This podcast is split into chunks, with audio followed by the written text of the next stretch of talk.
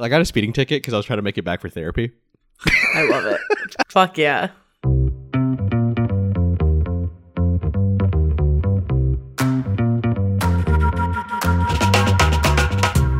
Welcome to Blindspotters, a movie podcast about the movies we've missed. I'm Zac Pocklip, And I'm Amanda Luberto. and today we are swapping a couple of movies about chosen families. I watched Juno for the first time, and Amanda, what did you watch? I watched the first Fast and Furious movie. Yes, you fucking did. Hell yeah! But before we get to family and Sunny D and the like, how are you doing? What have you been watching? I'm good. Also, happy two year anniversary yeah. of Blindspotters. Look at us. Who would have known we've been doing this for two years? it's our birthday episode. More birthday talk. Yeah, you thought we were done with birthday talk? You're wrong. Um, I'm doing good. Things are good. Um, I've been watching a lot of good stuff. I went to the theater the other day. I watched Beau is Afraid, the new Ari Aster and Joaquin Phoenix movie. I really liked it. I think Joaquin is a master. He's so talented. And I also think Ari Aster is like like a very interesting movie maker. So I enjoyed Beau is Afraid. Um, and then two movies from the past that I watched recently um, was the Coen brothers movie Burn After Reading. I'm like pretty indifferent on the Coens. I have a lot of respect for them more than I really love watching their films. But this was like so actively funny. I really loved this movie. I was so impressed. Dumb, hot Brad Pitt is the funniest thing. It's so good. It is perfect himbo material. Um, and then I also watched Behind the Candelabra, the Liberace movie, um, starring Michael Douglas and Matt Damon. Uh, good. Over the top, extravagant, but very good. Um, I will say on the burn after reading note, the ending of that film is so funny. It's so funny. I was like, wait, is it? Oh my God, I can't believe they're doing this. I'm not always tapped into uh, like Coen brothers like wavelength, especially when it comes to their funnier movies. Um, but for some reason, burn after reading really clicked as as well for me. Behind the Candelabra was like actually like really well made. Um, it was one of the like first HBO like m- TV movies. Um, and I didn't really know anything about Liberace, so I guess I don't know how much of it's true and how much of it's not true, but I thought they did like a really interesting job and Matt Damon is also playing a himbo um in that movie. All right, Zac, how are you? What have you been watching? I'm good. I'm a little tired. Went to Kansas City. I think my bloodstream is like 10% barbecue sauce at this point. But I've been also watching a lot of good movies. I watched uh, History is Made at Night, 1937 film, starring Charles Boyer and Jean Arthur. It's like incredibly romantic. The storyline's kind of nuts, and then it turns into the Titanic for like a hot second. Also watched the Sidney Lumet classic Network. Um, Faye Dunaway. Yeah. What a gem. Love her. Network's on my uh in my queue right now. It's one of those movies that is really funny and then also makes you say like, "Ah, damn." Okay. So take that as I'm you will. excited. And then lastly, I haven't I've been really bad this year at at watching 2023 movies. Um, I've just I'm just behind on so many of them. But I did watch Rye Lane, which is um, this British rom com.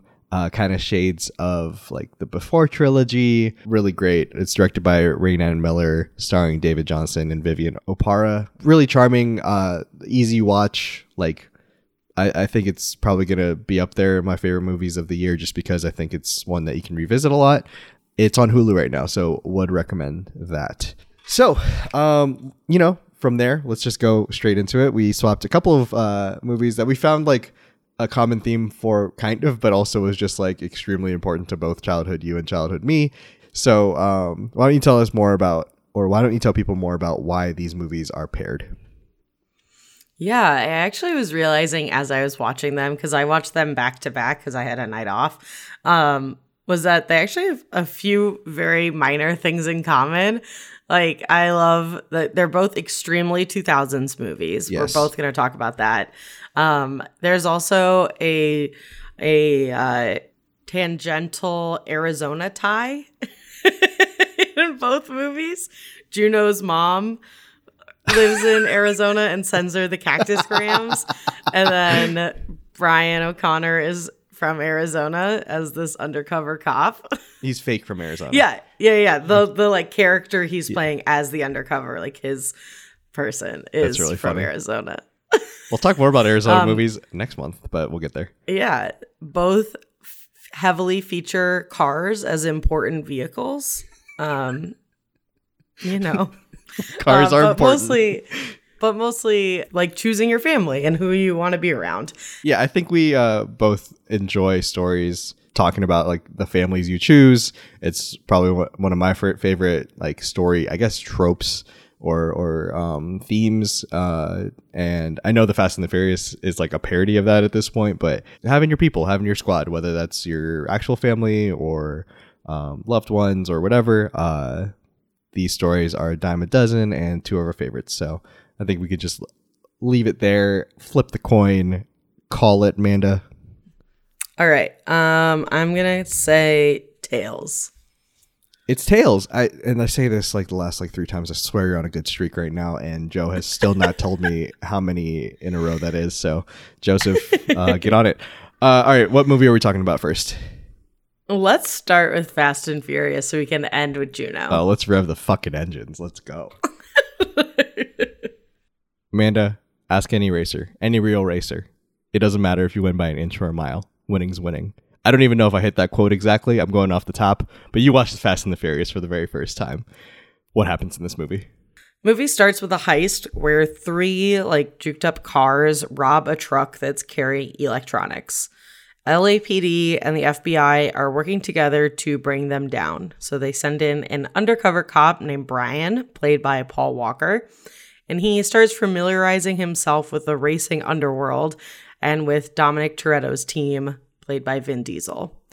He is flirty with Dom's sister Mia and the rest of the crew Letty, Vince, Leon, and Jesse. Doesn't really know how to feel about him yet. They don't really care for him, but they don't really know. Brian shows up to a drag race trying to spot the robbers and like work some angles, and he wages his car in the race in order to gain respect. So if he lost, he would have to give up his car. The police come to the race, and Brian helps Dom escape. They end up in the territory of a racing rival of Dom's named Johnny Tran. Um, Johnny Tran and his crew blow up Brian's car that he lost to Dom. So now he owes Dom a car. He brings a beater to Dom's garage, saying that if they can fix it up, it'll be a great race car. Brian is clearly falling more into Dom's crew, um, but the crew is very suspicious of him. Vince accuses Brian of being an undercover cop. Good job, Vince. Um, but Dom doesn't believe him and lets Brian stay in. Meanwhile, the other cops are getting on him about having not made any headway in the case and that he is not staying focused. Uh, he first suspects Tran is the uh, robber, than Hector, the other like leader of a racing gang. Um, but since he is really becoming part of the group, he joins Dom at the race wars. Yikes. Jesse, one of the members, loses his car in a bet and flees. Brian sees Mia and Dom arguing. He sort of figures it out like, oh, if it's not Johnny Tran and it's not Hector, it's got to be Dom. This sucks. He reveals his identity to Mia and they chase after Dom to ensure his safety. The trucker this time was armed though, which has not happened before, and the crew gets into a lot of trouble. They save Vince in this like very intense scene on the highway. But in order to get him help afterwards, like medical help, Brian reveals himself to everybody as a cop. The movie ends with Brian and Dom in a final race because he lives his life a quarter mile at, the, at a time, and Brian gives Dom his car that he owed him. How did I do? You're part of the family now. Congrats. Thank you so much. You can have any brew you like as long as it's a Corona. I, I did note that. All right. So, why did you pick this movie aside that it's like a very famous movie I haven't seen? It's the start of probably the largest non MCU Star Wars related franchise of the 21st century. Um, like if you look at the most profitable films of all time, it's a lot of you know, Star Wars, Marvel, Disney, some James Bond in there, and then like the Fast and Furious films. And it's funny when you think about that, like juxtaposed to this movie. It's just a, you know, slick, pretty small hour 40 crime thriller. Uh, and it's one of my favorite movies ever. Um, it's an incredibly important film uh, in my childhood and adolescence, and honestly, adulthood. Um, so I'm glad that you finally watched this iconic movie. Um, yeah. hilariously iconic and like culturally very uh, uh, important. It's like a real cornerstone, I think, for um, a certain section of the American experience.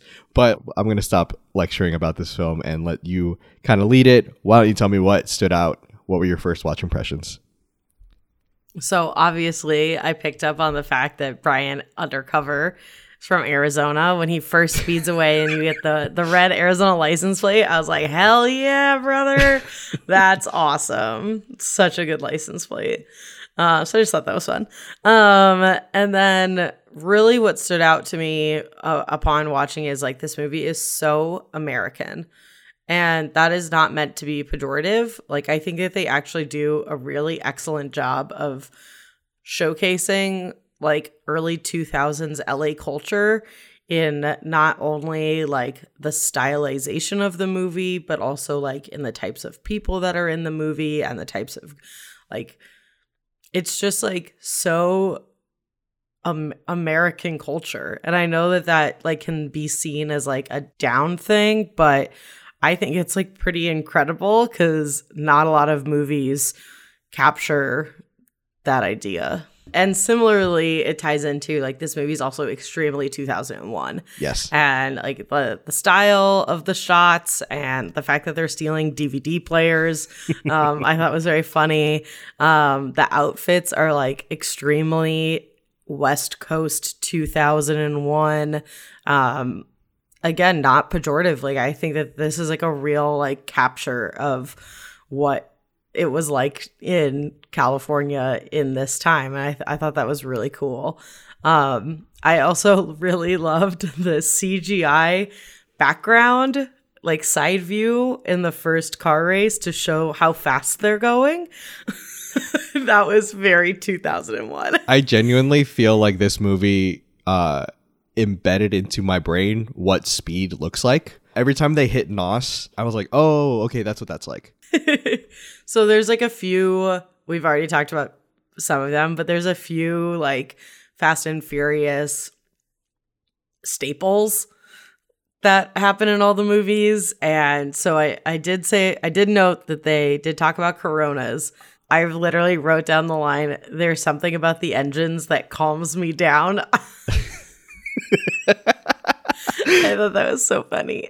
yeah, it's definitely not the most sharply written movie we've ever talked about. It could have been a lot worse. I've never decided if I think Vin Diesel's a good actor or not. I, I think he might be, just like this franchise, a great bad actor because his intro mile speech and like him telling Brian about his father dying, both of those are like bad, but they're also really good. and his whole like, I live my life a quarter mile at a time I can't tell if I'm just Fast and Furious pilled or I'm like, you know what? Vin Diesel had a little something there. We'll talk more about Vin Diesel and his career, um, but I, I think that that is more a sign of the script than it maybe it's a sign of him as an actor. And he's just been like so cornered into this type of role that maybe he's not getting other options really. Yeah. I, we'll talk about it more. I do think he's cornered himself into that. That's like, probably voluntarily. True.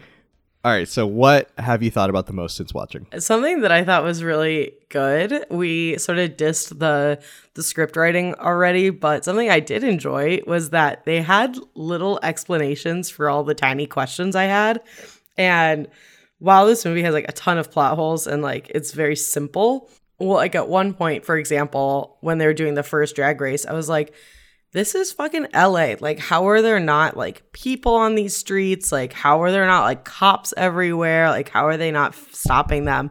And then, like, in that sequence, they show you how they're like blocking off the road, and like some guy tries to get on. he's like, no, go around. The street is blocked off. And like, that they have the police scanner that they're listening for. And like, streets they, closed, pizza boy Yeah, exactly. And like I thought it was cool that they built in like people are gonna want to know how this happens, and so like we're gonna show you. I felt like it really built the world out.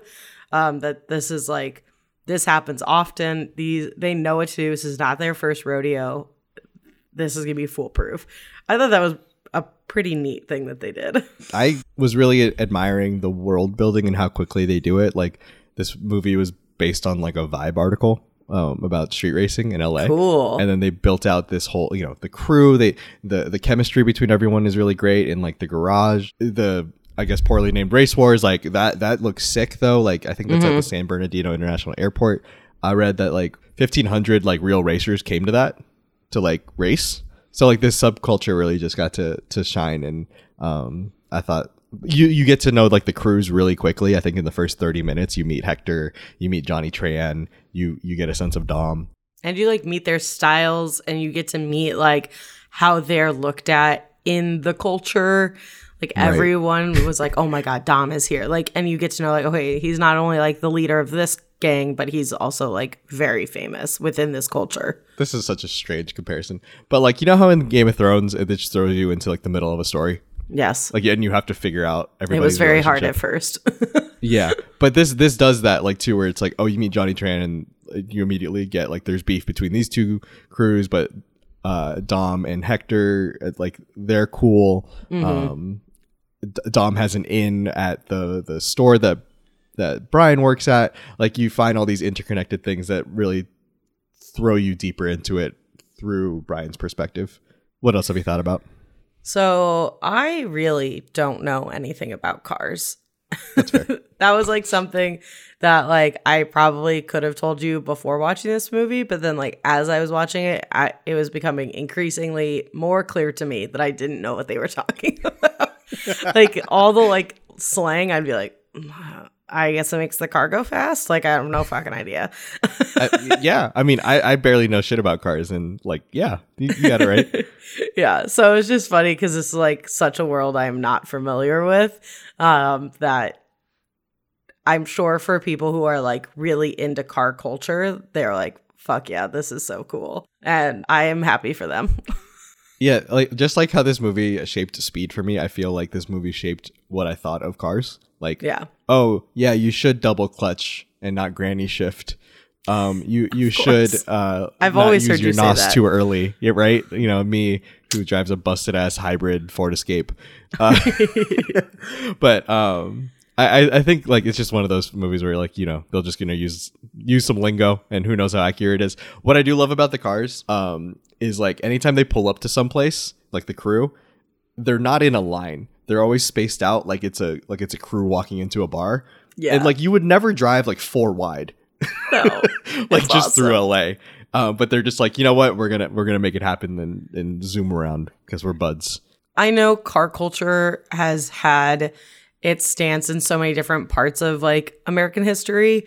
And like it's always been like a cool thing to like be into cars. But like I feel specifically in the early 2000s, it was all about like how can you trick out this car? Like obviously Pimp My Ride was like a huge show. And like how can we make this car cooler by swapping out different parts? and like how can we upgrade it and how can you like take what you know about cars and sort of like lego machine like a new car within this one and like that's cool that was like such a 2000s thing i feel like That's what I also love. Um, like souping up your car. I love that they give the moment uh when Dom and Brian are driving to go get some shrimp, and they're ch- testing out the new. The, that's that is what happened you just really caught me off guard with the way you said it and uh, they're test driving um, Brian's new Supra. And I used to be obsessed with the Toyota Supra just because of this movie.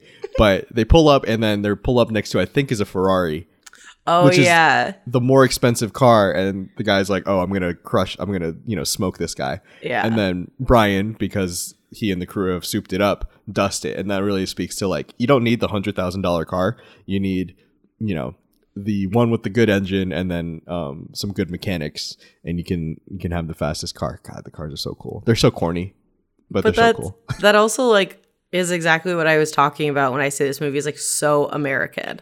Like the idea of like it doesn't have to be the hundred thousand dollar Italian car that is like shown like on the Amalfi coast, like speeding around these corners in the commercials. Like you can take a fucking Honda, whatever, and like work with your buddies and like make it the fastest car you know. Like I think that's like super like that what that's like not a th- culture thing in a lot of other countries. Yeah, there's a uh, to speak to more about the, the about the uh, Americanness of this movie. Um, it becomes a bit um, in the future installments, but um, Dom his uh, that his dad's car is a, Do- a Dodge Charger. You know, Okay. good old American muscle. Yeah. And Brian is always obsessed with like imports. Like he always has like a Nissan Skyline or like Japanese cars and, and soups those up. So like at one point one of them has a kid and they're like, "Oh yeah, we'll uh, get them in a in a Skyline, right?" And then Dom's like, "No, we're getting him in a in a Dodge." That juxtaposition is always there with how they um, go about approaching building out their cars, which I find uh, just like a fun little tidbit. Um, what else have you thought about in this movie? So I think my biggest takeaway is like even though this movie is like not an abandoned movie, I like definitely understand why it's so popular. It's like an extremely easy plot that's like pretty fun to watch. It's extremely big budget, but it has massive returns. I noted that Fast 9, which is by the time this comes out, not the most recent one, but you know, it is at this point, made $729 million. Um, it's not complicated, but it's fun and there's like a core group to cheer for and it's, you know, slick and it moves fast, but it's not superheroes and like it's not it's still like very grounded. At least this one is. I know that they like get kind of out of control and they're like driving cars through helicopters that are flying and like things get like wild, but like this movie is like very grounded for how over the top it is at the same time. they start out as like your basic crime thrillers with like cool cars and stuff and then like by fast five uh they become superhero movies and their superpower is their cars. It doesn't make sense but it does. But uh fast 10 is i think out at this point. I've probably seen it. You know i probably laughed along at every little small reference. Fast 9 was literally like there was like little like mcu easter eggs and references where i was like oh, oh it's these guys. Like oh like who, who would have who would have thought? Um it's so funny how this has become like there's 10 of these movies. Like Yeah. And there's That's like so- no slowing down. i'm sure you had a lot to look up um, after did. this one but what were some of the first things you looked up about this movie So like usual, I want to look up how was it received. Now the like the environment of the Fast and the Furious is like bigger than the movie themselves. I feel like that's like how I knew about the films and I knew to look for the corona tropes and I knew to look for like the family thing because it is bigger than the movies themselves. Um, but I wanted to know like what was it like back then? My very favorite review I read was from Todd McCarthy of Variety and he I thought he perfectly summed it up by saying it's a gritty and gratifying cheap thrill. And like that's exactly what I mean by like it's not complicated, but it's tons of fun, but still has heart. It's not necessarily like intelligent, but it could be so much dumber. And like it's a good kind of just like easy breezy balance. And I thought that that was a lot of fun. And I thought he summed it up well. it's also just like a familiar storyline like it, this movie's literally point break i don't think you've seen that right I have not. this movie's literally point break to the point where where they go get the shrimp is where one of the characters in point break worked like that was a little homage to it Nice. and i saw somebody joke i think it was on Letterboxd called it this is point break but they spelled break like a like, a, car, break. yeah That's good. which is a really hard thing to articulate in an audio medium but yeah gritty gritty and gratifying is like that's that's fast and furious I also enjoyed from Roger Ebert's review. This was my favorite line. It doesn't have a brain in its head, but it has some great chase scenes and includes the most incompetent cop who ever went undercover. that was like another when he like confesses everything to Mia. I was like, "What the fuck are you doing?" and like I know that he has to, but he doesn't even like try to like get around it. He's not even like, trust me. I just I I know what I'm doing. Like he's just like, okay, so here it is. I am a cop, and she's like, okay. Uh, so I thought that was funny. I have a question about this. I was gonna save it for later, but I'm just gonna ask you now. Did you know Brian was a cop going into this? No, I didn't know anything about this movie except that Michelle Rodriguez, Paul Walker, and Vin Diesel were in it. What's funny is like I forgot that he had an undercover name as well. Like his his real last name is O'Connor, Mm-hmm. um, which is a great name, Brian O'Connor. Yeah, but so Good movie name. was that a twist for you whenever he gets arrested and you're like, oh, he's a cop? Yeah. Well, I was like, something feels weird about this guy. And then when that all happened, I was like, ah, that makes sense. Like I don't remember seeing this movie without knowing that Brian O'Connor was an undercover cop. So that's a. It that's- also that's tells that's you in the description when you rent the movie, it's like an undercover cop explores the like. And I was like, oh, okay. So I had like an inkling, but I was like, oh, look at that. What were what were some of the other things you've learned? Yeah. So uh, in my other researching the reviews, um, or I'm sorry, in researching the reception, I read an article uh, from 2001 in a newspaper. I was like on my newspapers.com like, account, like reading old newspaper clippings.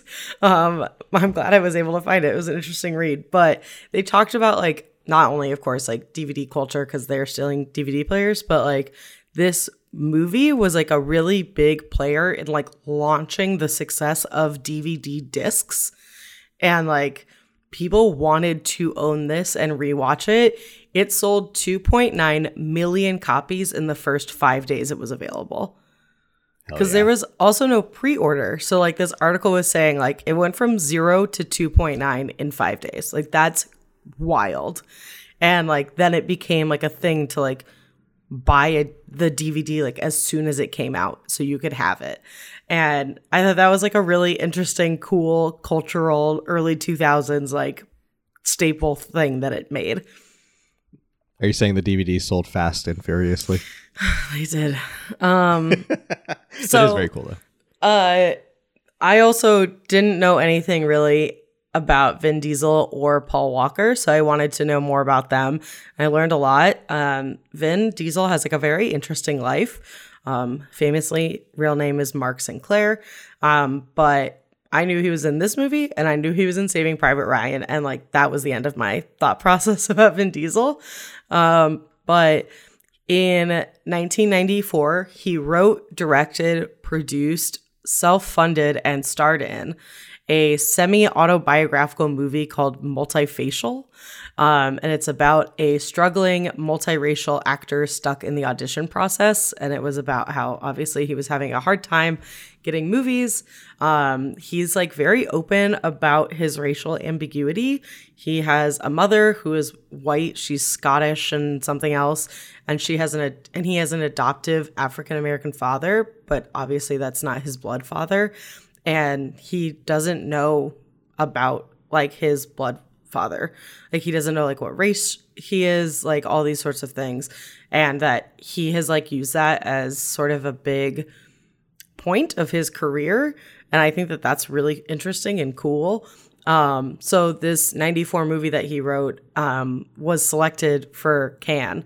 And it was it like showed at 95 cannes which i thought was very cool. Um, in addition to acting at this time in the mid 90s, he supported himself by working as a bouncer, which is where he came up with the name Vin Diesel because he was like, no one's going to respect me if I'm like, my name is Mark. So he came up with Vin Diesel as his bouncer name and then was like, this can be my stage name. Isn't that so cool? Yeah, fuck you, Mark Wahlberg. Uh, and then and then he also was a telemarketer selling light bulbs. Which I thought was yeah, he was funny. grinding out here. Um, and then in 97, he made his first full length film called Strays, and it plays at Sundance. So he's sort of this like indie darling. Yeah, he's like he, he has like an actor's actor start. yeah. And like, uh, Steven Spielberg sees him in Strays at Sundance and was like, You should be in my next movie called Saving Private Ryan. So then, like, from there, obviously, it really goes up. He's in that movie, he's in The Iron Giant, he's in Boiler Room, he's in Pitch Black, and then he's in The Fast and the Furious. And he is like definitely most known for Pitch Black, where he plays Rid- Riddick, and then you get all those other movies, um, and then The Fast and the Furious. But he has like a full, like, true actors. Like he's like him and Ben Affleck have like similar origin stories and very different careers, which obviously, and we'll talk about it more. Um, the last fun fact I learned is that he's a massive Dungeons and Dragons fan. um, he is a like longtime dungeon master and like he controls a lot of games. And that there was an ASMR video of him walking you through an entire gameplay of Dungeons and Dragons, and it's 18 hours long of my Vin God. Diesel playing ASMR D and D. And I think that's so good. That's fucking insane. So I Um, like I learned so much about Vin Diesel. Uh, you taught me something. I didn't know that about the ASMR video. The, the the the racial ambiguity I think is a huge part with Vin Diesel, especially when it comes to the Fast and the Furious franchise. Two other people that they were considering for this role. I don't know if you saw this, but one of them was Colin Farrell, and oh, the other one terrible choice. and the other one was Timothy Olyphant. Better choice, but still. But either way, great. it's just like the white dude. yeah, still cars. not still not great. like legit this is gonna sound dumb and i'm probably not the only one who thought this i thought vin diesel was hispanic at, like for most of my life I think that's a fair assumption.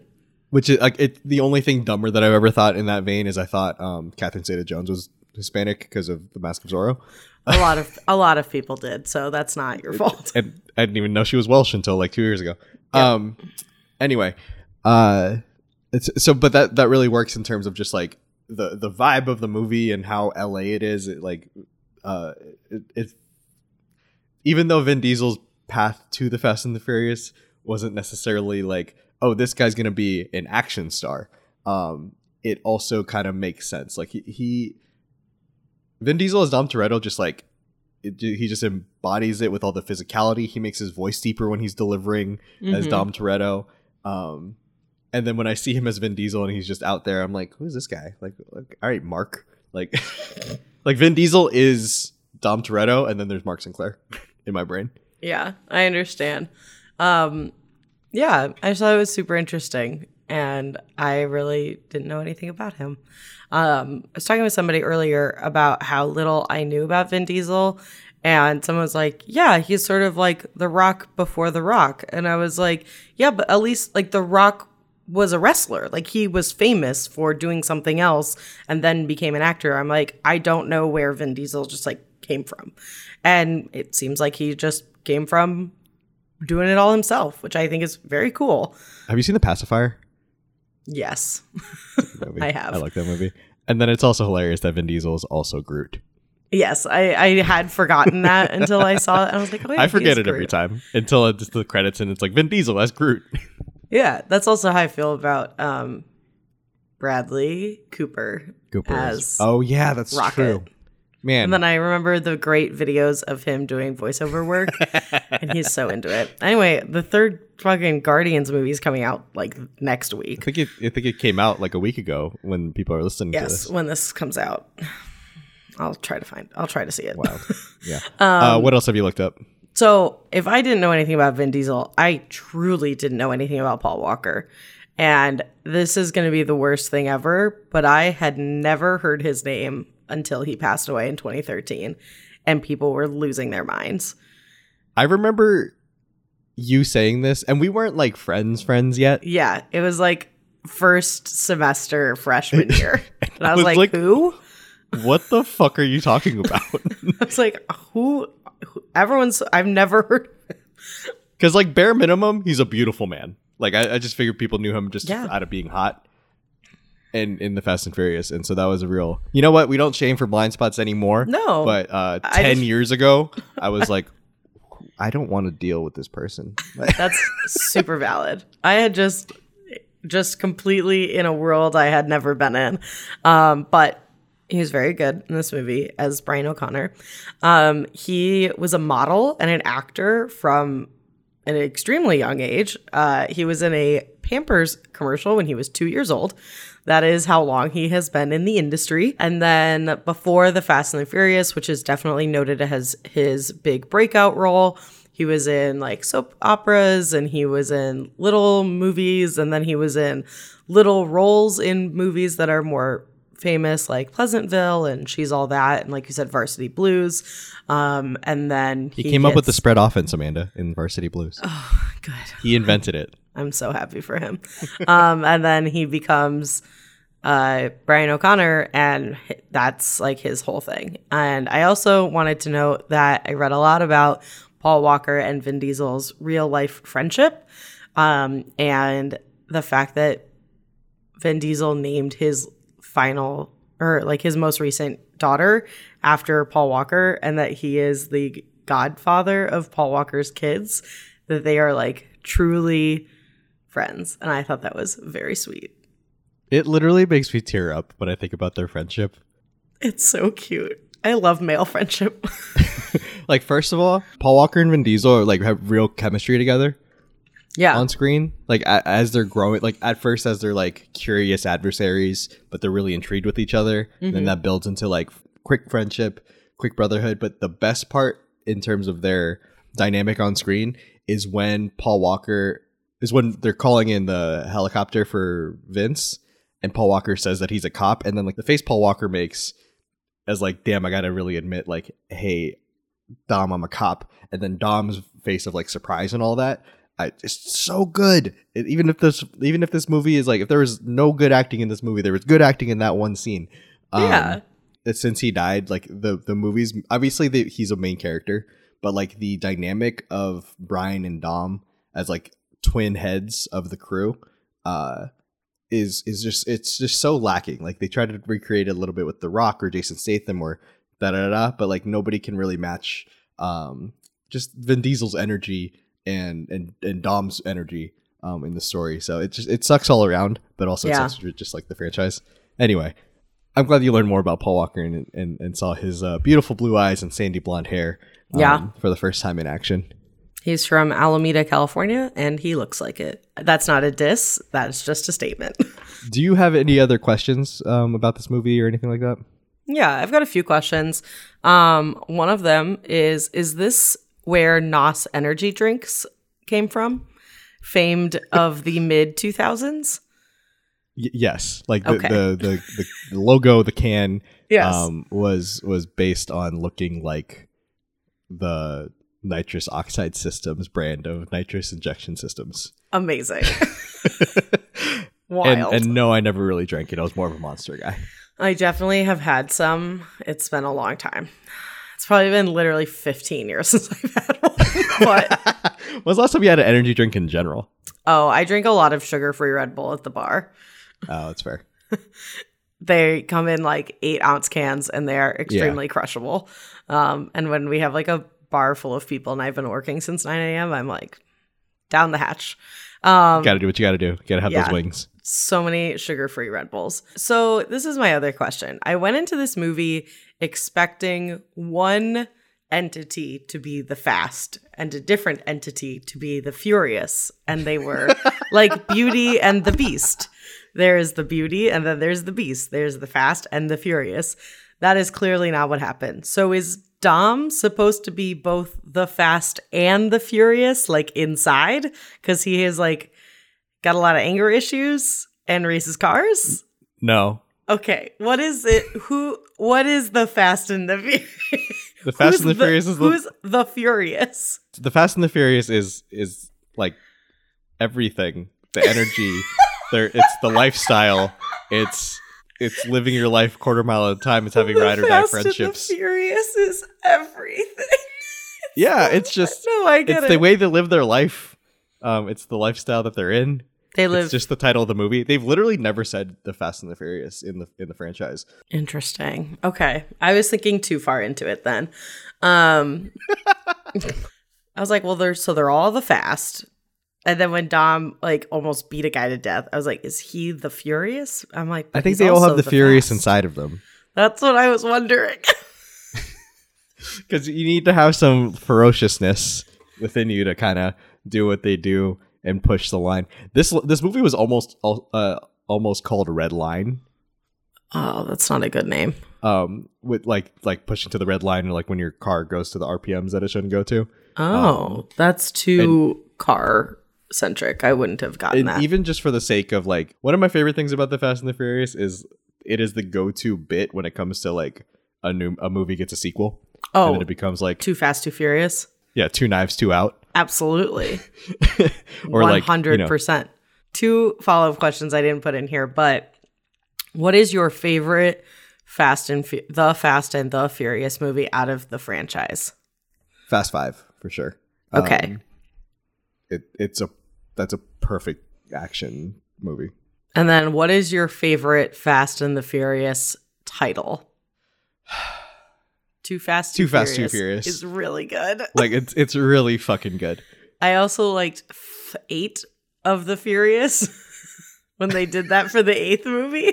Oh oh oh oh, oh a Fate, of the Furious. Fate of the Furious, but it was F eight of the. Fu- I, I had no, what- I obviously have never seen these movies, and and I was like, that's so that's great marketing.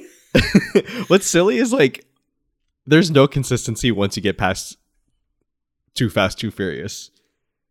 Like it's, then it's the fourth one is Fast and Furious, Fast Five, I Fast and Furious Six, Furious Seven, The Fate of the Furious, and then the ninth one is F nine, and then we go to Fast X. It's awesome. Meanwhile, Mission Impossible is using every single kind of punctuation in their sequels. Yeah, true that. Mission colon Impossible dash Dead Reckoning colon Part One. Too much. Too much.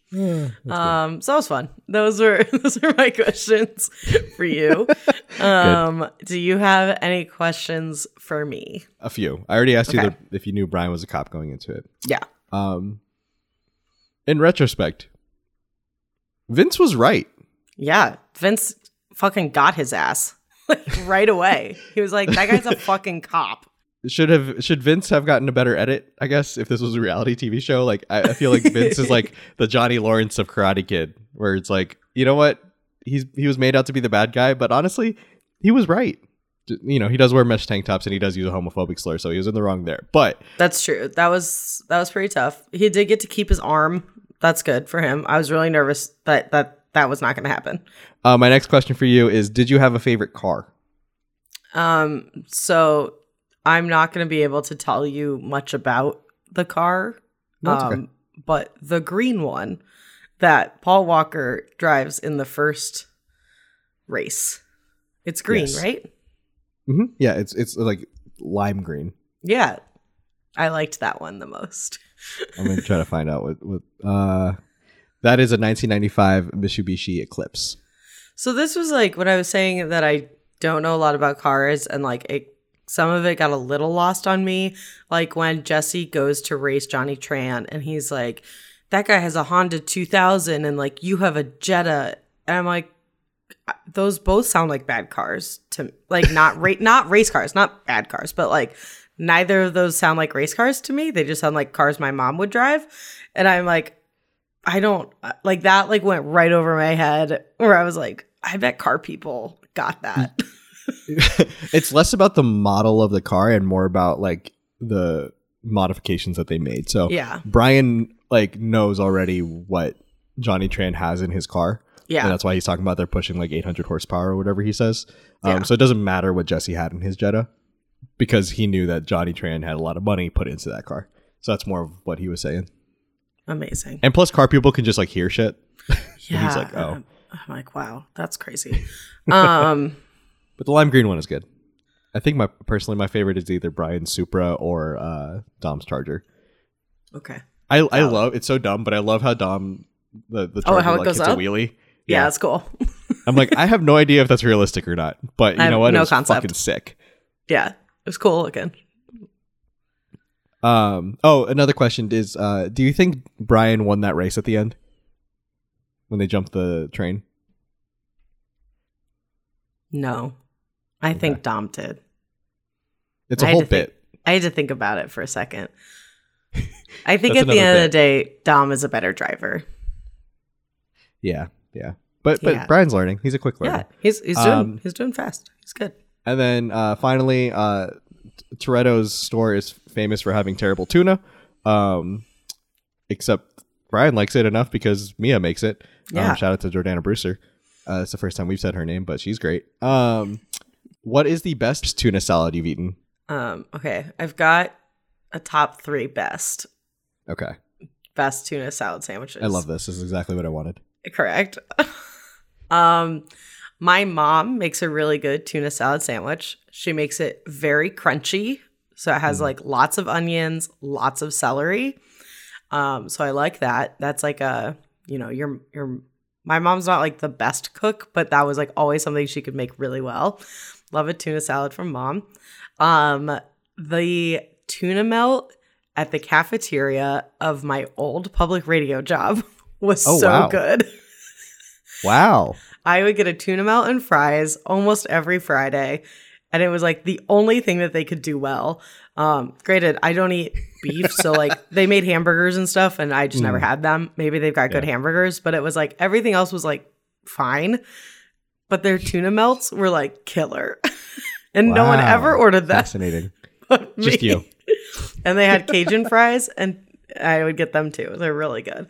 That sounds yummy. Um, and then like a fun indulgent tuna melt that I have that is really exceptional is Chula Seafood in Phoenix has a hatch green chili tuna melt Oh. and it's like spicy and smoky and they catch all their tuna every like fresh every day um from in San Diego and drive it in and so it's like got like chunks of like like real fish. It's so good.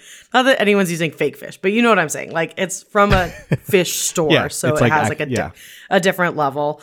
Um, but the hatch green chilies in there just like are so good. That's a great shout. I love it. It's like nineteen dollars. You did say it's indulgent. I'll uh, I'll just round out with a, f- a few more notes. One on the tuna. Bullshit asshole. Nobody likes the tuna here is a great line. I thought that was Um, funny. It's insane that Brian consistently orders a sandwich with the crust cut off as an adult man. Other notes: uh, Jordana Brewster and Michelle Rodriguez didn't have driver's licenses when oh, they filmed this movie, and uh, that explains some of the driving. Uh, Yeah, driving it also acting. explains some of uh, Michelle Rodriguez's uh, legal issues moving forward. Um, you know what? I have no idea what you're talking about. I'm just gonna let it lie. okay. Hector Yeah. was in Training Day, oh, that makes sense. and then uh, lastly, I've always wanted to go street racing, and I, I've I've never been. I don't have a car that can do it. What's the fastest you've ever driven yourself? Uh, 65 miles per hour. Uh, I was gonna say, I forgot your. Doesn't go fast. no, um, I, I've got I've gotten a speeding ticket in my life. Even though I never have uh, street raced, I have played a lot of Need for Speed Underground, which is uh, Is that a video basically game? the Fast and the Furious. Yeah, it's great. Nice. Um, okay. Lastly, would you watch this movie again? Um, I would be more inclined to maybe watch the other ones now that I have seen this one. And I don't know if I'm going to rush back to see this one, but it goes on the like, if it's on or someone wants to watch it, I'd be down. It's kind of like the same feeling of like watching the first Avengers movie now. The first Avengers movie I do watch when I'm sick because it is nostalgia porn. Um, but that's like how probably how you feel too. That's exactly that's exactly it. You're just like, oh, like remember whenever it was just like Loki, like, Yeah. and and there was no stones. There was one universe. Yeah, it was great. Um, they're so young then. Too Fast, Too Furious is goofier, but like Ludacris is in it, and then and so is Tyrese, and Okay. then um, there's some Tokyo Drift stands, but Fast Five is like you could pretty much go into it not knowing anything else. Let's. Oh, we have one new category that we've decided to add on. yeah. um, Attention listeners, new category. Yes. So if you watch this movie for the first time, or you're just like, man, you know it's great, The Fast and the Furious, and you want to watch more movies like this, um, here's a few recommendations. Other than the whole Fast and Furious franchise, uh, if you haven't seen Point Break, Point Break, it's The Fast and the Furious, but with surfing. Nice. Better Luck Tomorrow is uh, directed by Justin Lin, and uh, Justin Lin would go on to direct many of the movies in this franchise, including um, Tokyo Drift and uh, Fast Five. He directed like three or four of them, and the character Han, who we meet in Tokyo Drift, is is basically in this movie. Like not only the actor, but like the character. Um, Cool. so it's a fun, uh, very 2000s film. And then uh, if you want a silly car crime situation, Gone in 60 Seconds. It's dumb. It's Nicolas Cage. It's Angelina Jolie, Timothy Olyphant. Amazing. And, uh, It's a great time. It's like Ocean's Eleven, but they're stealing cars. There you go. That's the Fast and the Furious. That's the family. We're ready to talk about Juno. I'm so ready. All right, let's take a break.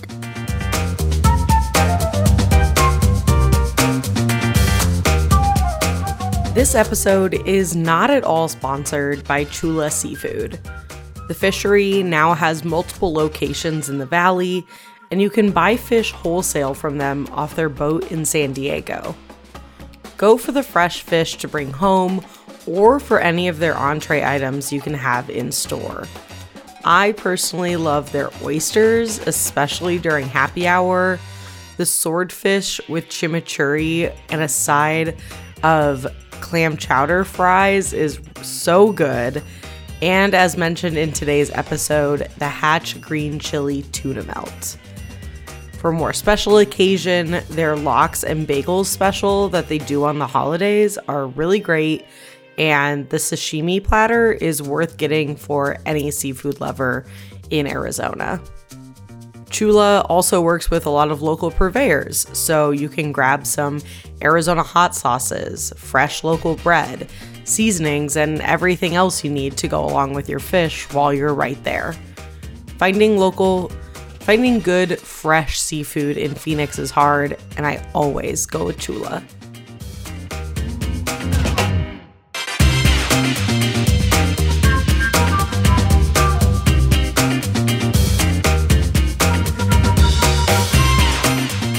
Zach, did you throw up in my urn? No, never. No, Bren, I'd never throw up in your urn. All right, Zach, you watched God. Juno. Tell me what happened. And there's nothing like a middle school, like a like a high schooler's stomach, just fucking invincible. Um, all right, Juno, written by Diablo Cody, directed by Jason Reitman. Um, Juno, played by Elliot Page, is a 16 year old high school student in Minnesota who learns she is pregnant, and her friend Paulie Bleeker, played by Michael Cera, is the father. Initially, Juno get, goes to get an abortion, but backs out and instead opts to have the child and give them up for adoption. Juno and her friend Leah, played by Olivia Thirlby, find a family in the Penny Saver magazine and decide on Mark and Vanessa Loring, who are played by Jason Bateman and Jennifer Gardner, respectively. Juno uh, also tells her father Mac, who is played by J.K. Simmons, and stepmother Bren, who's played by Allison Janney, and they are like pretty supportive. They're cool parents. Um, after Juno and her dad meet with the Lorings, they agree to a closed adoption. Over the next few months, Juno visits Mark and they bond over rock music and horror films, but things soon get emotional and inappropriate. And Mark admits to Juno that he's having feelings and he also wants to divorce Vanessa. This is bad. Uh, Vanessa comes home shortly after this admission, and Mark finally tells Vanessa um, what he had just admitted to Juno. Juno leaves, and after but after pulling off the road to kind of have a breakdown, understandably, she drives back to the house and leaves a note for Vanessa, but we don't see what is on the note. Juno then has a heartfelt talk with her dad, Mac, and goes to tell Paulie that she loves him, and they make up. They kind of had some friction um, in the middle of the movie as well. Shortly afterward, Juno goes into labor and gives birth to a boy, and it is revealed that the note she left Vanessa said she was still down to give Vanessa the baby if she was still up to adopt it. Paulie shows up at the hospital after his track meet as well, and the two share a sweet moment on their on her hospital bed. Sometime later, we see that the two are still in a relationship, playing guitar and singing together. How did I do? Mm, good. So good. So sweet. So sweet. Why don't you tell me why you picked this movie? So it's incredibly important to me. I just I love this movie so much. Uh, I think it is iconic, but I also picked it because I do think it's so sweet, and I tend to pick really fucked up movies. so I thought it would be nice, and I like couldn't believe you hadn't seen it. So all of those reasons. All right. So what were your first impressions? What stood out when you were first watching? It's gonna have a lot of Fast and Furious echoes here, but this felt so much like a 2000s period piece. Yeah. like firmly mid 2000s from the soundtrack to the fashion to the the tone of the humor to the cast to the fucking sobe drink Oh, so good. he just has them in Uh, his fridge. it was 2000s but not in a bad way like i feel i feel Yeah. like it wasn't necessarily dated, but it just it just felt like a period piece, which is funny because um, it was obviously it wasn't filmed as a period piece. It was just of its time, and um, I just thought uh, it you know felt some felt a little bit of nostalgia for the 2000s, even though I don't know I don't want to go back to being 12. Uh, um, another thing that stood out is uh, Jennifer Gardner. Uh, she's great. She's so good in this role. That character could have been, and this goes to the writing as well, but also her performance could have been just like this sad, weepy, almost annoying, uh, desperate character. But um, on how they shot the film, the cutaways, like Juno's so nonchalant and whatever about the pregnancy, and like anytime she makes a offhand comment about like, oh, I like I don't even want to be pregnant. This sucks, and it shows Jennifer Garner like that's all she wants to be is pregnant and a mother um, and she just crushes every single like one of those looks i think of when she comes home after um, mark makes kind of a, a, pass at juno they don't really say anything but like she gives a look to juno and she kind of understands immediately and jason bateman's also great because he's so like smarmy in this movie but the, the way jennifer garner plays it in that moment is like pitch perfect. Um, and I, I, haven't watched a ton of movies with her in it. Uh, like we've all seen 13 going on 30, and I think both of us have seen Elektra, unfortunately. It kind of stops there uh, in terms of the movies I've seen Jennifer Garner in, and I wasn't an alias person either. So um, it was really cool to see her kind of cook in a small role. Yeah. I mean, the Vanessa character could have been like truly insufferable. Yeah. Um, but that that scene that you're talking about specifically is so good because you know Juno comes up, she's crying, and she says what's what's wrong why are you crying like she thinks something's wrong with the baby like because she's so anxious about having lost mm-hmm.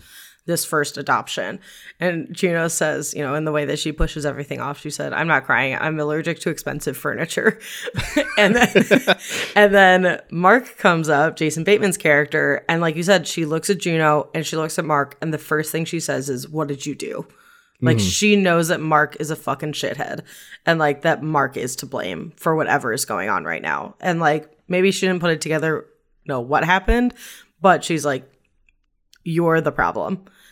And she knew. And I think that that mm-hmm. is like very impressive the way that she played that off. Yeah, and I think Jennifer Gardner also was great in uh, the scene at the mall where they run mm-hmm. into each mm-hmm. other.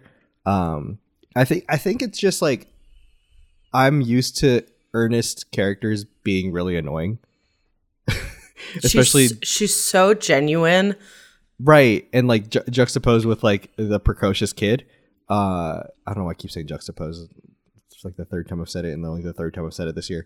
Um but I would usually be like, oh, get like get this earnestness off off of my screen. You know, mm-hmm. don't need that. But like, it, it's so necessary to really give weight to what's going on. Yeah. Like, Juno is so nonchalant about the pregnancy and is just like, yeah, this is the thing that happens. Even the movie doesn't it doesn't really like antagonize or villainize or like do anything negative toward Juno about the pregnancy. Everybody's pretty supportive and chill about it. Mm-hmm. And if anybody is staring at her, she's just like, what? yeah. Um but so Jennifer Gardner's reactions and and the, the way that character is played like does ground it in like the significance of it all.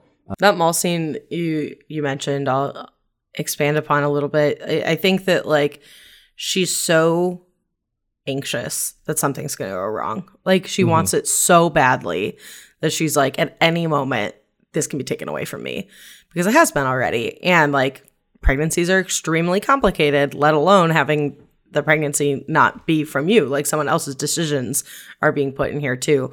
But that scene where Juno's like, oh, the baby like kicks all the time, like he's always kicking.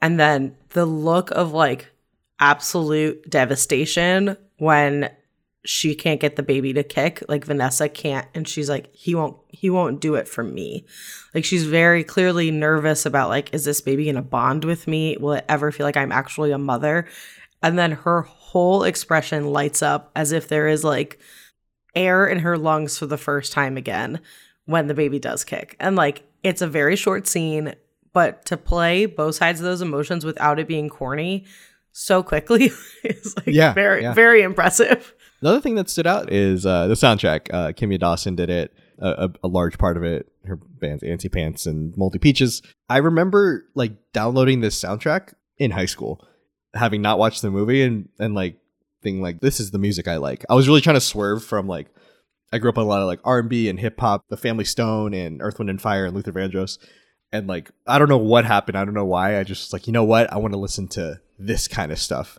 I think it was because everybody around me liked it, like the kind of music I was liking, so I wanted something that I could just like on my own. It was funny listening to the music come up in the movie and be like, oh, I already know this. It's such a good soundtrack. It like fits the movie perfectly. I can't separate the two.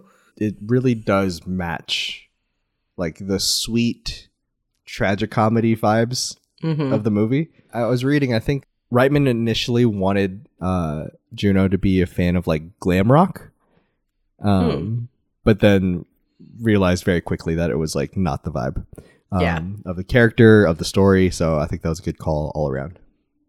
And like you said, like there's like an there's like a childhood innocence to the acousticness of the music. What have you thought about most since you've finished watching the movie? I enjoyed how much Juno thinks she knows everything, but then all the adults around her are like actually taking this seriously, like actually taking the pregnancy seriously, actually taking her choice to adopt, like give up her kid for adoption seriously, Yeah. um, the closed adoption option. Like everybody else's face besides Juno is like, dude, like, um, this is heavy, and she's like, yeah, it's fine, whatever. Um, and that that was such a that's a you know such a smart choice. Like they're never beating her over the head with, hey, you know, be be real about this. Sometimes J.K. Simmons is like Junebug, like you know Junebug or whatever he calls her. Like think about this for a second. Um, but I do th- think that Juno's precociousness is really well balanced from all the adult characters in the in the movie. And I think that like a good balance of that is the Vanessa character. Like when the two of them talk, she like can see how much it means to Vanessa hmm that Juno is pregnant. Where like Juno's like, I don't know, in nine months, I'm just like gonna go back to playing in my band. and like your life is going to change. I think they're all like protective of Juno, but like not uh, over- overwhelmingly so. Like they let her just say her stuff off the cuff. But like I think of the ultrasound scene and Allison Janney is there, Oh, so and good. it's like I didn't even catch the slight that the doctor might have said until Allison Janney was like, "What do you mean by that?" it definitely is more obvious on rewatch because you're like, oh, she's about to say something shitty. And then right, when she says it, you're like, girlfriend, what the fuck? a great casting choice to get you know J.K. Simmons, Allison Janney, especially Allison Janney in the middle of freaking West Wing. Uh, Yeah, or maybe so her good. tail into West Wing. Um, and Jason Bateman is is great as in his role, and um, Jennifer Garner. Obviously, we talked about her. I, I read she took a pay cut to make sure this movie didn't go over budget. Like the other thing I thought about was, um, I guess this is a thing I kind of looked up to, but whatever. Um, I knew this movie was a hit. Um, you know, I was I was in middle school, like Mhm. this movie. Like we were there, uh, but I didn't realize how big of a hit. It had a six million dollar budget and it made more than two hundred thirty million. That's amazing. And not only was it a box office hit, it was a it was a critical darling as well. Yeah. Topped a lot of year end lists. Um, you know, four Academy Award nominations and all that. So um, it's cool. You know, original story, small story, uh, really mostly unknown players, and and yet it just had this real sensational moment for itself. And then uh, it's crazy that we've taken this long to get to uh, this, but um, I just thought a lot about Elliot Page and, Yeah. and their career. Um, he was awesome in this movie. Um, So good. at 2021 the, the comedic timing just the the presence on screen um, whether it was comedic or serious or something in between This this character feels so real. It feels so lived in to a point like when when Elliot Page was in other things or like when news about Elliot Page's transition came out, a lot of people were like, "Oh, Juno?" Like Ju- like they would call Elliot Page Juno.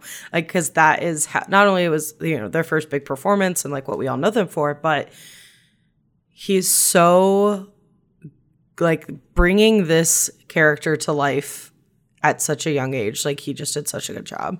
i think the thing that surprised me about this movie is how much it kind of did hold up like even though it was it, it is very 2000s and like i was saying but the just the energy of the performance from elliot page is so uh like timeless i don't know it's just yeah. um I've talked about Roger Ebert, but he really loved this performance. He predicted Page would be one of the quote great actors of their time. Um, Page got an Oscar nom from this. Um, really popped off. Like there was Whip It, and the year before, Elliot Page was in X Men: The Last Stand. I thought that was only an after thing, but um, they played Kitty Pryde. They're in Inception, um, Mhm. going toe to toe with Leo, and and then like the 2010s weren't as big for them. Yeah. But um, in late 2020, Elliot Page came out as uh, a transgender man, became the first openly trans man to be on the cover of Time magazine, and um, in interviews in uh, I think also uh, an essay on Esquire talked about how the popularity of Juno like really made life hard for them at the time I, I imagine. um, from like the press tour like at i think the i want to say it was the toronto international film festival um, they wanted to come out dressed in a suit because that's Yeah. what they wanted to wear. Um, and the studio execs were like no and they took him to a dress shop to make them present more femininely. It's easy to imagine how difficult that must have been. Um, he also talked about how it really came to a head during inception. Um, yeah, I bet. and a- after years of just being in this spotlight and um, being touted as you know this iconic young actor in Hollywood, um, it only makes sense that it would, it would be difficult.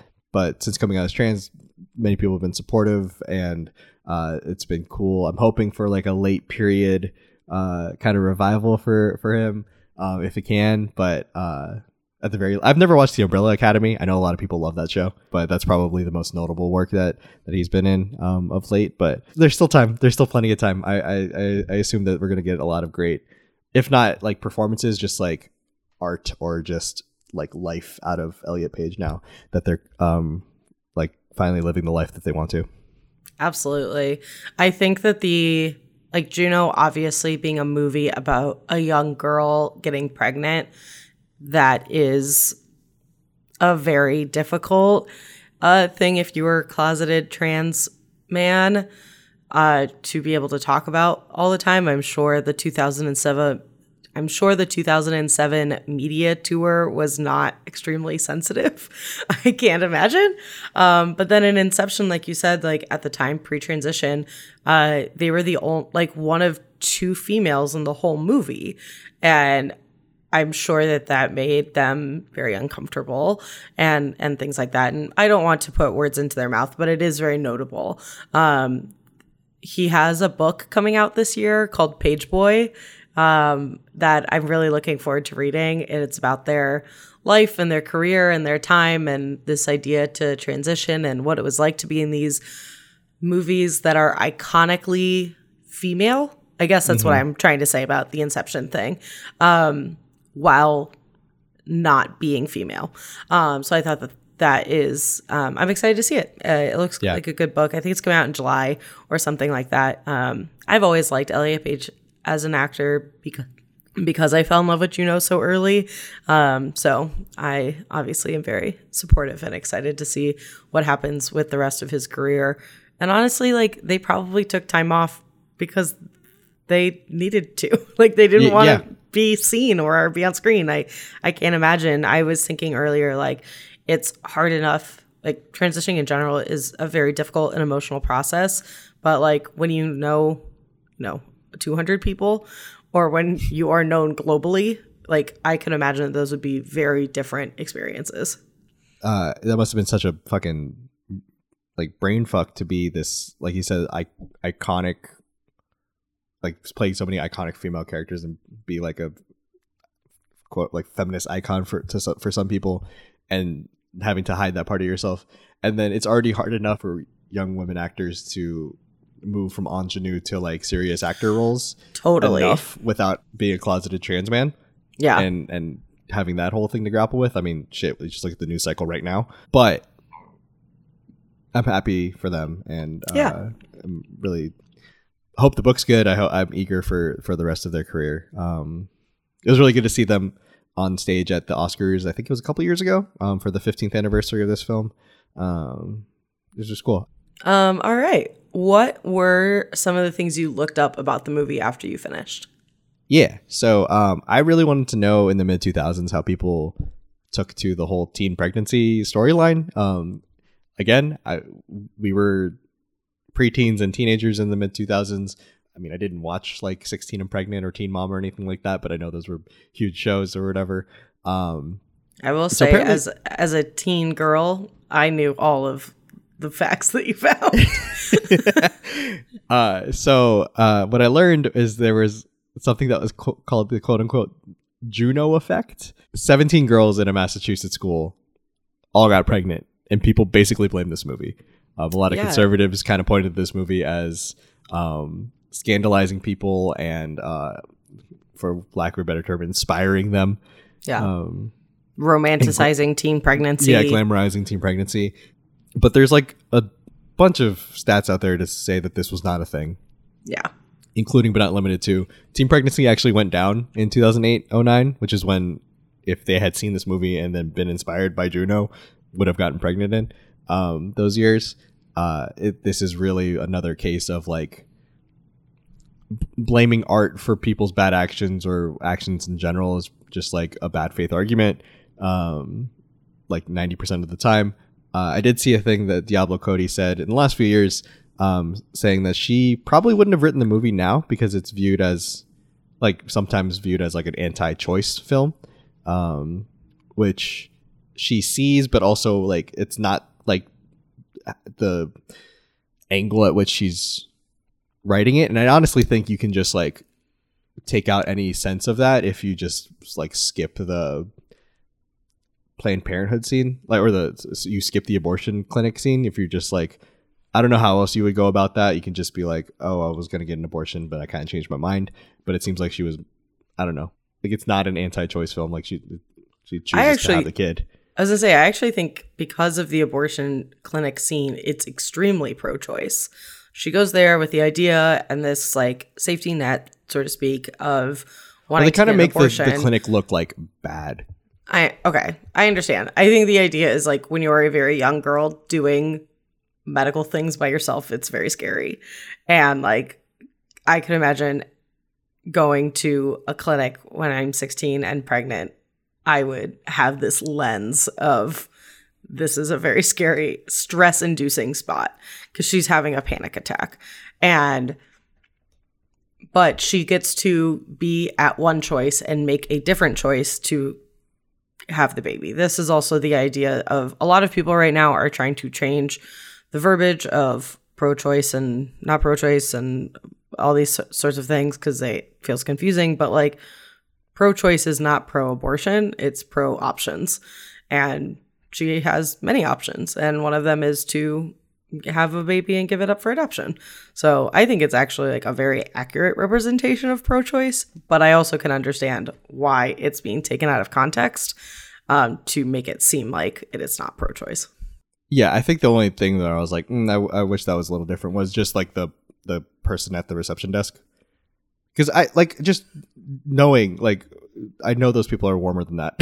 Yeah. and I know no, it's I know it's absolutely. played for comedy, but like of all the of all the places, um, also would have loved it if the Asian character spoke eng- like regular English. But anyway, Yeah. um, yeah. So, but uh, I- the, the thing that brought that on for Cody was like, I she went to a Catholic high school growing up, and one of her professors or whatever wrote her was like, "Thank you for making a movie that upholds the values of the school," and Oh, she no. like, "Oh no, what have I done?" No. um, but like you said, if you anybody actually has seen the movie and like watches it with any sort of like I don't know reading comprehension, um, Yeah. you know that that's there's no real agenda there. I also wanted to say that between this movie coming out, the popularity of the Teen Mom MTV show, and this 17 girl situation, which is called the Pregnancy Pact, there was like so much teen pregnancy content when we were kids.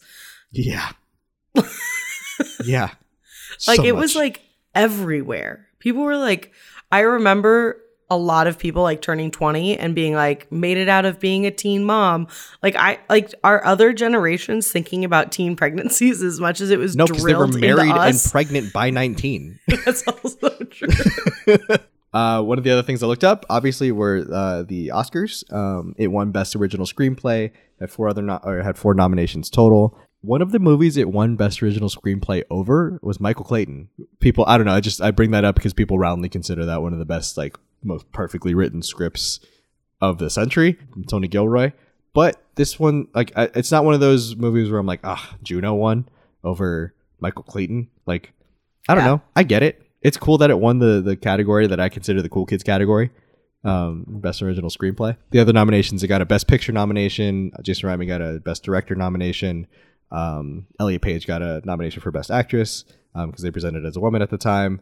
Um, and original screenplay. So, uh, great job by everybody involved. Uh, just to once again hammer home the critical darlingness of this film, and particularly Roger Ebert's love for this film. He says, "quote The film has no wrong scenes and no extra scenes, and flows like running water." And it really does. It kind of just like passes you by, but not in a passive sense. It just it just it's, it's easy to intake, and it's enjoyable, and it also kind of hits you a little bit, but it also comes back around.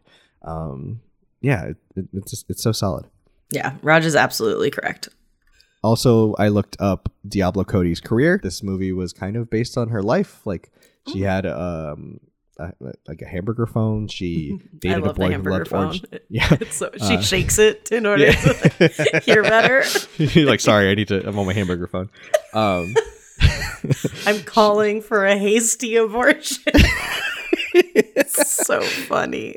God. Um, she uh dated a boy who loved orange Tic Tacs.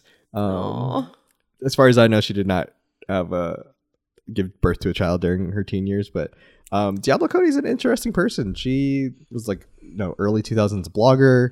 She became a stripper on a whim for a year, and then wrote a book about it. Um, and then has become, you know, uh, a pretty steady presence in um, in Hollywood. She wrote Jennifer's Body after this, Young Adult, uh, Ricki and Flash, Tully. Um, all these movies are movies that I kind of like.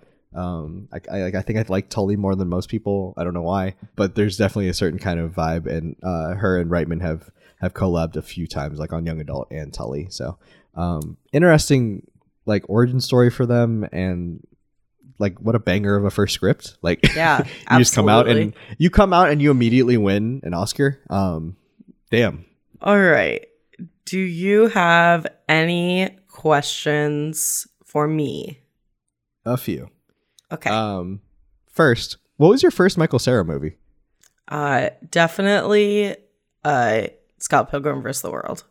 Oh, that makes sense. Um, okay, we, we you've quoted several lines in this film. Um, but do you have a favorite one? So I have two. One is funny and one is like more heartfelt. Um, the funny one that gets me literally every single time is we should probably get you home. Your parents are probably worried about you. Nah, I mean, I'm already pregnant, so like what kind of other shenanigans can I get into? is so fucking funny. And Jennifer Garner's face is so good. She's like, um, okay.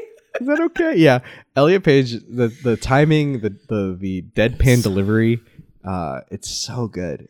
What's the other line? My other one is the J.K. Simmons quote. In my opinion, the best thing you can do is find a person who loves you for exactly what you are good mood, bad mood, ugly, pretty, handsome, what have you. The right person is still going to think the sun shines out your ass. That's the kind of person that's worth sticking with. Yeah, I've seen. I've definitely seen that in the Tumblr gif sets. Totally. Allison Janney and J.K. Simmons, shocker, are great. Yeah. Um, They're their marriage so- dynamic is great. Uh, Mac as like a reluctantly really great father is great. You understand why Juno is the way she is Yeah. just based on Mac. Yeah. And even Um, Bren, like Bren to be like, all right, well, we got to get you healthy. We got to get you prenatal vitamins. We got to get like, like, if we're going to do it, we're going to do it right. And then lastly, uh, I wanted to ask, what was your the difference between your experience watching this as a teen versus watching it as an adult? Because I have like a a thought, but I want to hear your your experience first. As a former precocious child, I was very drawn to this movie because I was like, thank, like, finally, like a kid that talks the way I think. And I, uh, the like acceptance from the parents, obviously, it was like a big part of it. And I was also very interested in like wiry boys. And um, I just think that as a kid, I, I don't want to say I felt seen because I like didn't go through teen pregnancy, but like there was a part of it where I was like, oh, this is a movie made for people like me. And as a kid or like as an adult, I think there's such a sweetness to it. Um, it's, it's just soaked in nostalgia for me, though. I have a really hard time separating them. Um, but yeah, I really love this movie. Is that clear? Famously, I had a thought that like if I watched this as a teen, and and and this specifically came up when um, Juno first went to go visit Mark, uh, and then came back home, and it was Bren was sitting in the living room, and Juno was just coming back, and Bren kind of scolds Juno for being like he's a married man, like Yeah. you know. I feel like as a teen, I would have been on Juno's side, like yeah, like parents chill. But watching it as an adult, I'm like, oh, I get it. Like you know, yeah. trying to teach a teen boundaries and and um, like I was talking about earlier, like all the little small looks that everybody gives Juno while she's cracking jokes, and uh, everybody's like, uh, "We're talking about like pregnancy and and adoption, and like you got to be serious here." I, I don't know. I, I'm a boy, so so like a lot of that probably would have gone over my head as a preteen. But it's true. Like I, I think that that's such a good point, and I will talk more about Jason Bateman's character. Um, but the fact that she's like, no, he like good, he likes good music and he likes cool movies. Like at 16, like that's all that mattered to me too. Like that was Right. like the basis of like, oh, I guess we're gonna fall in love now. Like, cause he likes this the same bands I like, and as an adult, you obviously see it so much more clear. Um, I do remember like as a kid seeing it being like, that was like a weird twist. but like it is so obvious from the beginning Yeah, yeah, um what's happening. nice. Um, do you have any other questions or comments for me? I always think of Juno when I see orange Tic Tacs every single time. I'm like, oh, Paulie Bleeker. I love it. And she's like, he had just been eating them that night, so his his breath was tangy. Like I love the ad the adjective of tangy Yeah. when she's Yeah, talking. you can never it. have too many of your favorite one calorie breath mints. so good. Um, and then uh, I have not conceived a child, so I don't really know at what stages and uh, children are doing what inside the belly. Um, but the point about it growing fingernails was the part that like really freaked Juno out, and she was like, "I can't do this." And um, so I googled like at what stage do like fetuses develop fingernails and it is at 14 weeks which is how far Oh. along she is I thought that was So- some bullshit. I did too for the longest, and I was like, "Oh, that, that's nice." Something that really hit me this time while I was watching it was Elliot Page's face when he's crying in the car after everything blew up with Mark Mm, is just like the weight of everything that's been going on has finally hit them, and she looks like a child for the 1st Mhm. time in like the whole movie. Like cause she's so you know quote unquote mature she talks like in such a mature way or whatever and like she looks like a little girl sobbing in this car. And that like really really hit me this time while i was watching it. I was like oh my god yeah, that's right. Like 16 is so young. And even though at 16 you think you know everything and you think you're an adult, like you are absolutely not an adult and you are allowed to cry because this is extremely overwhelming. Um, and I just like was really hit by that scene. My questions for you um are my questions for you are what was your favorite line? I know you asked me the same thing, but Um, there's too many to pick, honestly. Uh, but I'll just cite two that just stuck in my brain particularly. Uh, the way Allison Janney delivers, "Well, honey, doctors are sadists who like to play God and watch lesser people scream." yes. And I'm like, it's "Yeah, they are, CJ." yeah, it's perfect. And then uh, uh, Juno said, "Either I just peed my pants or Thundercats are go." Yeah, it's so funny. Uh, that was great. Love love a family piling into a car. Yeah. When she's talking about her mom uh sending her a cactus every year on Valentine's Day, she's Oh, like, yeah. Thanks a heap, Coyote Ugly. but you already know, and I already know, my favorite line of this movie is I still have your underwear. I still have your virginity. Will you shut up? okay. Uh, my last question for you is a lot of people have said that this movie ages really badly because Jason Bateman is a creep and literally a pedophile. Um, how do you feel about that? Before I give you how I feel about it. Is that age poor, do people say this movie has aged poorly? Because I think that was the point. That's how I think. I'm like, well, that's Who's saying the like who- point of like, the is it movie. just randos on Twitter? Like, did the people People watch like- the movie the first time? Like, did they think he no was idea. cool? He's literally a child. He has his own room for his little toys. Oh my gosh, a whole room.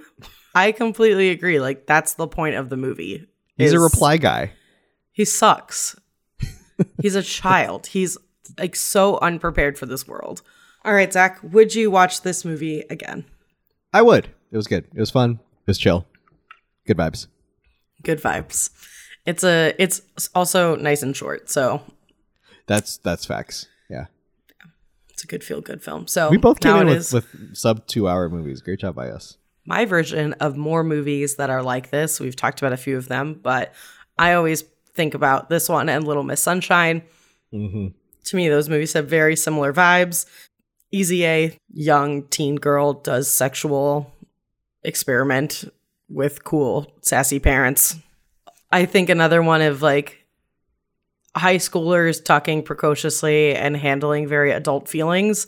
Um, I always think of Perks of Being a Wallflower.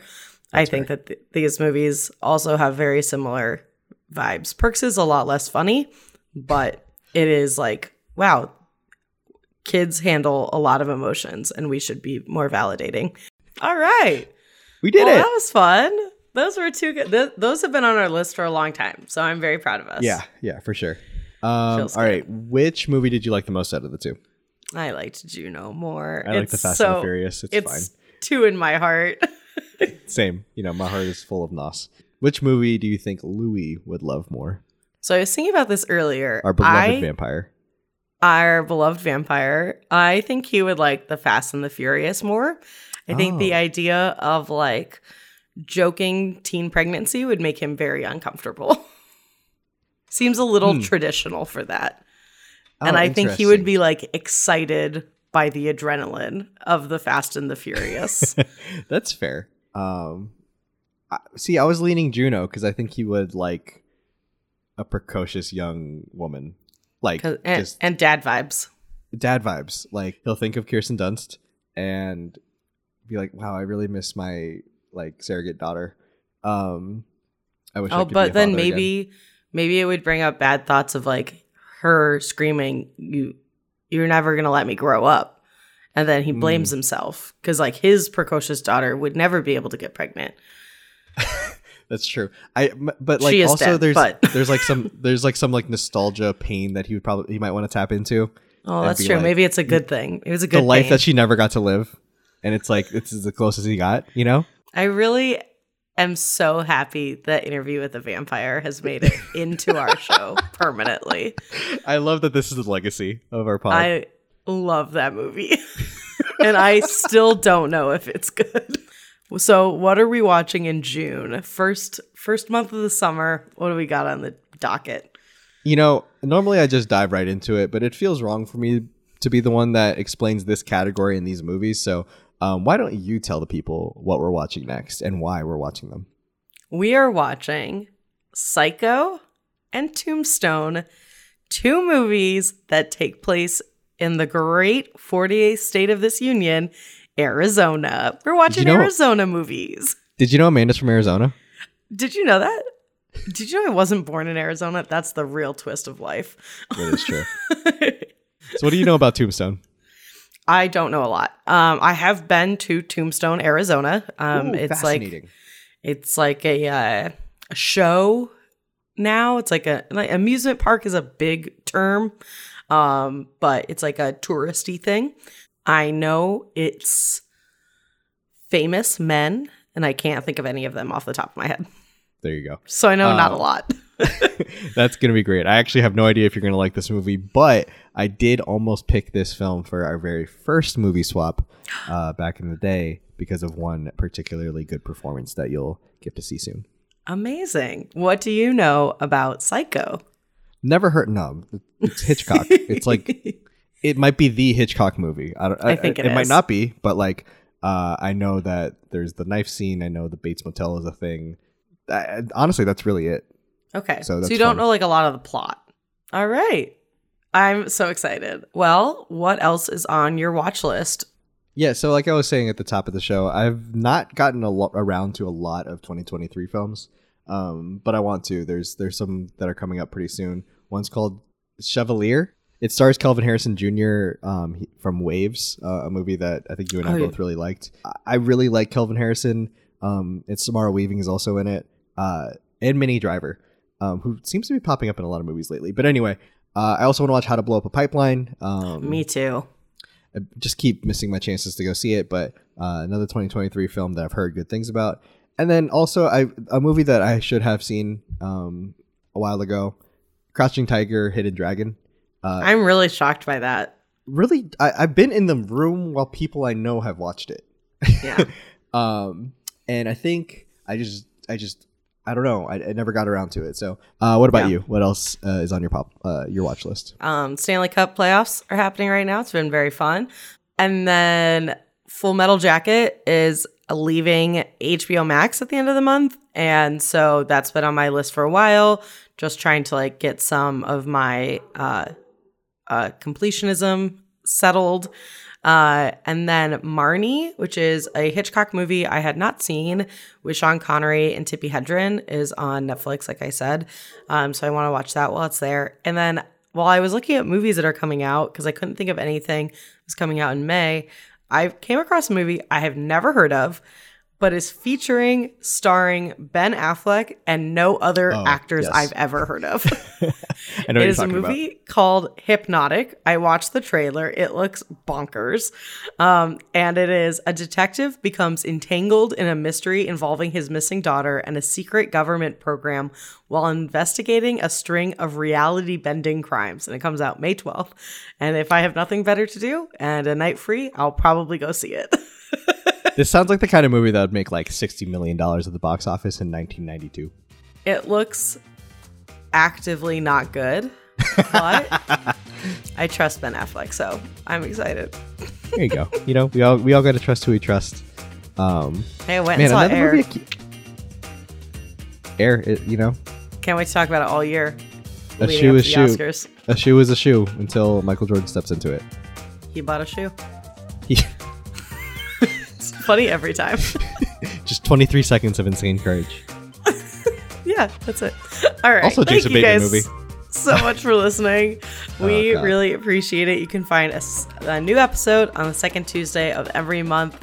Um, thank you for being with us for two whole years. Yeah. That's so fun. Um, we've swapped so many movies. We've watched so many movies. Maybe we'll do a little episode talking about all the, you know, the movies and our experiences since since starting the podcast. But in the meantime, you can follow the podcast on Instagram at BlindSpottersPod. You can follow us on Twitter at BlindSpotters. Zac, where can people find you online? You can find me on Twitter at Zac Pocklib, and as always, you can find me on Letterboxd. How about you? You can send me all compliments at Amanda Luberto on all social media, unverified across all platforms. Blue check, never heard of her. Yeah, don't know her anymore. Don't talk about my exes. All right, thank you guys so much. Can't wait to watch uh, movies by Arizona. It's gonna be so good. Bye. Dear Heavenly uh, Spirit, um, thank you for providing us with direct port nitrous uh, injection, four core intercoolers, uh, ball bearing turbos, and um, titanium valve springs. Thank you. Amazing. Uh, I love saying grace. no, I don't. I hate that. I haven't said grace in years.